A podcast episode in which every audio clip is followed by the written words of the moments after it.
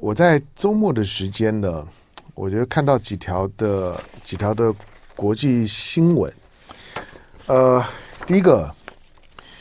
我看到这《联合报》的报报道哈，那北京呢正式接受塔利班派驻大使，这是全球呢第一个塔利班所派出来的大使。那他在一些的一些重要的国国家呢，可能有有有派驻的人员，但但不是用大大使，表达了就是说。中国中华人民共和国呢，对于阿富汗的塔利班政权一个承认的动动作，他虽然没有没有就是说很正式的去 announce 说，哎，我承认如何如何，可是已经已经在阿富汗把美国赶走，很快的呢接收了整个阿富汗的塔利班是神学式的政权，那他发表声明说，中国大陆已经接受他任命的大使。那因此，北京创下全球第一个承认阿富汗塔利班政权派驻大使的记录。那这个是塔利班的外交部二日的声明啊。那阿富汗新任驻北京大使卡里米在十一月二十四日抵达北京，受到大陆政府阿富汗事务特使的接待。那卡里米并且已经向大陆外交部的礼宾司的司长洪磊，洪洪磊我我认识，洪磊没有，因为因为。我之前去去芝芝加哥的时候呢，去芝加哥参加一个一个合统会的一个活活动，在当地算很很盛大的华人的活动了。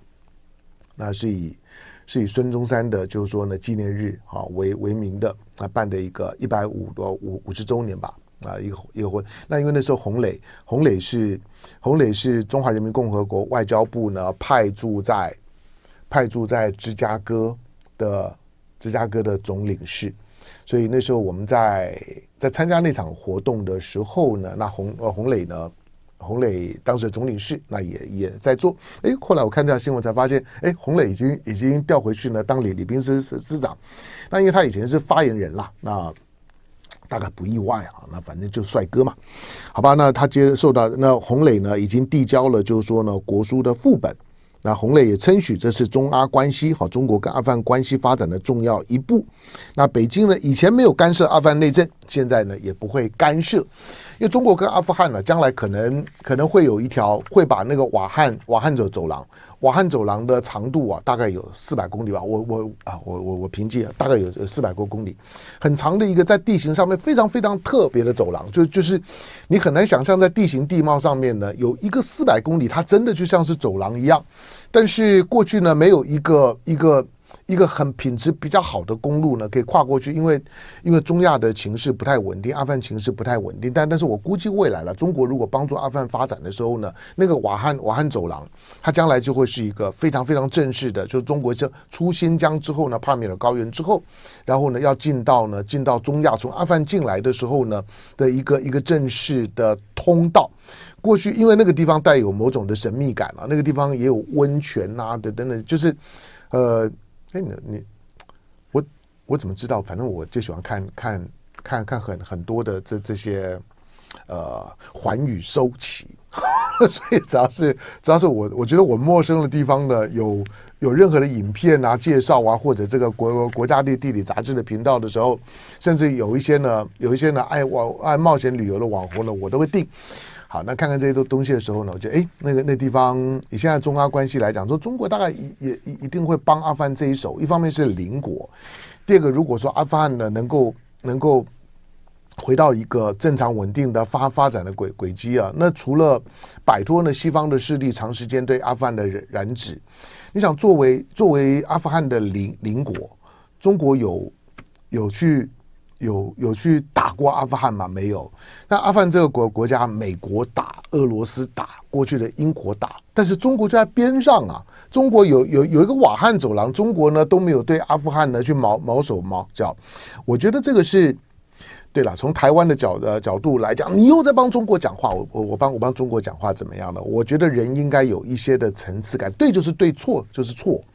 那当你看到一些的一些的大国事务的时候，我告诉你就就就是，管你是呢在在在北京的中华人民共和国这政权，我我觉得作为一个中国人，就是与有荣焉，就是有他的大国气派，有他的大国思考，同时可以去帮助呢周围的这些国家，不只是阿富汗了。周末的时间呢，其实好的，待会可能跟跟凤凤欣呢，就九点半呢有有有正经龙父辈，我们大概也会谈到这个这个议题，就是。上个星期周末的时候，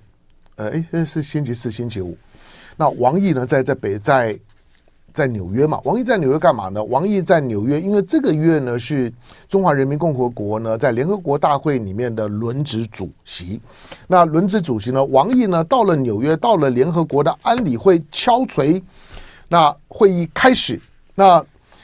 等于是王毅到那地地方呢，主主持也见证了，就是说呢，联合国的安理会。那这个安理会呢，在干嘛？王毅呢致辞，以一个轮值主席的致辞，他在强调，就是说这个这一次的中国作为安理会的轮值主席，轮轮轮值主席国没有很久，就一个月而已啊，很很快一眨眼就过去了。但是这次的轮值主席呢，中国呢处理，中国就专心的只做一件事情，就是能够呢调节以巴的问题，把以巴的以巴。以色列呢，跟巴勒斯坦那之间的已经已经七十多年的二战呢，所留下的问题，能够在两国方案的基础上面呢，能够推到一个一个可运作的 operational 的这样一个状态，这是王毅呢在做的。那王毅在在联合国的那段的那段的讲话，我也看了古特雷斯的讲话，其实讲的都很棒哦，就就就是我觉得。从台湾的视角来来讲，就是你如何去反攻啊？你你如何如何去黑中国，跟着西方的媒媒体去黑中国？好，这这这这是一回事。我也我也我也不敢讲，我因为诛心之论的事情就不谈。那我们就就就事论事，看动作谈动作，就是听其言，我们也观观观其行。那如果从听其言观其行，不做诛心之论的角角度来讲，中国现在作为一个。作为一个大国来讲，我觉得他讲的他做啊，就就就是他基本上面，今天地球上面像这样的大国，我说联合国的五个常任理事国对外面不打仗的，一九七九年之后没有没有没有射过一枪一炮的，就就只有中国了。英国、法国、美美国、俄罗斯哪个不打仗啊？那战争呢就一定呢会死伤惨重啊，但是呢又不当一回事情。可是真的就是说，在关注一些呢南南方国家呢，特别是第三世界国家的发展困境的。我老实说了，固然其他国家各有自己的地缘利益，多多少少呢会基于呢地缘上面的掌的掌控，那会做点什么。可是呢留留下来的祸害呢可能更多。可是中国我，我觉得到目前为止，这几十年时候，我说到目前为止就我我们就就事论论事态，一九七九年到现在的为止，尤其这二十年的时间。我觉得，我在中国对第一个对全球议题，对全球议题，不管是和平主义、自由贸易，或者是在一个全球主义概概念上面的这些气候的议题，中国的参与度都很积极，而且他不只是讲，他也做。那因此呢，对于呢以色列和巴巴勒斯坦的这样的一个困境的解决，王毅在二十九日呢，呃，在联合国安理会主持以巴问题的高级别会议。那你你会你可你可以在联合国的网网站上面，这个你你订 YT 呢就可以看得到，你会看到呢所有他们的这个对话，基基本上大概都完整。就是我我觉得联合国的联合国的这些的论论辩啊，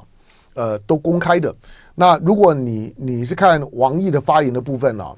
呃，他一定是用中中文发发言，所以你也一定呢都能够听得懂。那但是你虽然听不懂的听不懂没关系嘛，就看字幕嘛，反正都都会有英文英文字幕嘛。好，那。除了王毅呢，王毅除了为这场会议热身，会见了联合国的秘书长古特雷斯。我古特雷斯看得出来，就是说对于对中国呢主主持会议呢，古特雷斯期待很高啊。古特雷斯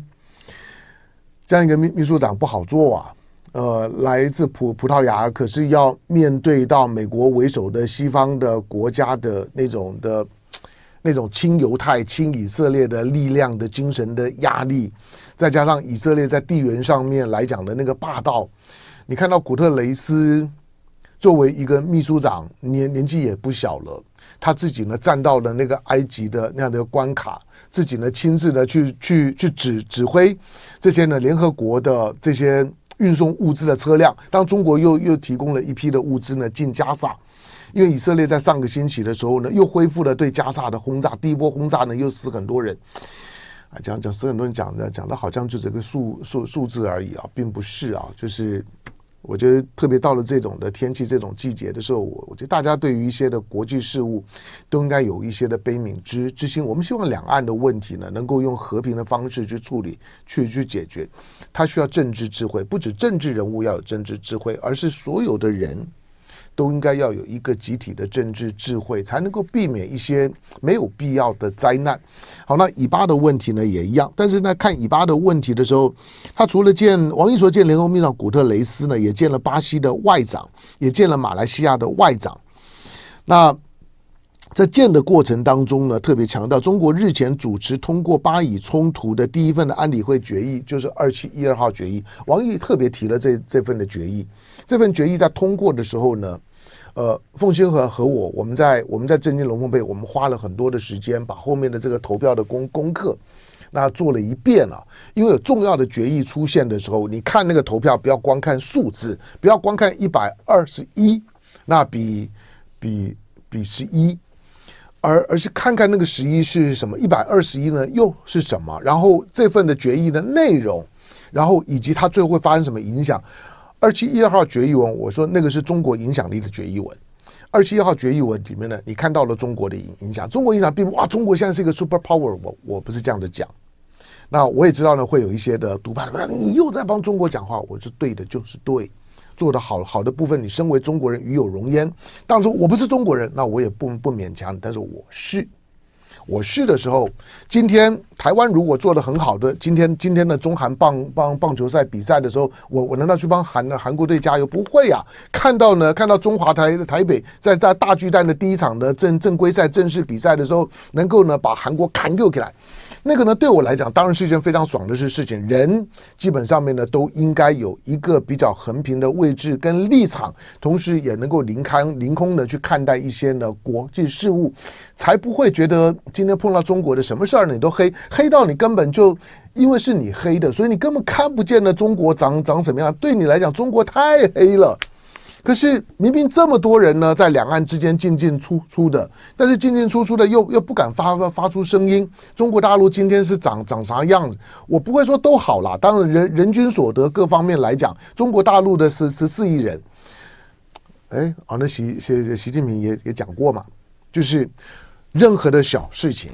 乘以十十十四亿，就是天大的事儿。任何的大大事情，如果是好事情，除以十四亿之后，都变成是小小事儿。这个是十四亿的困难。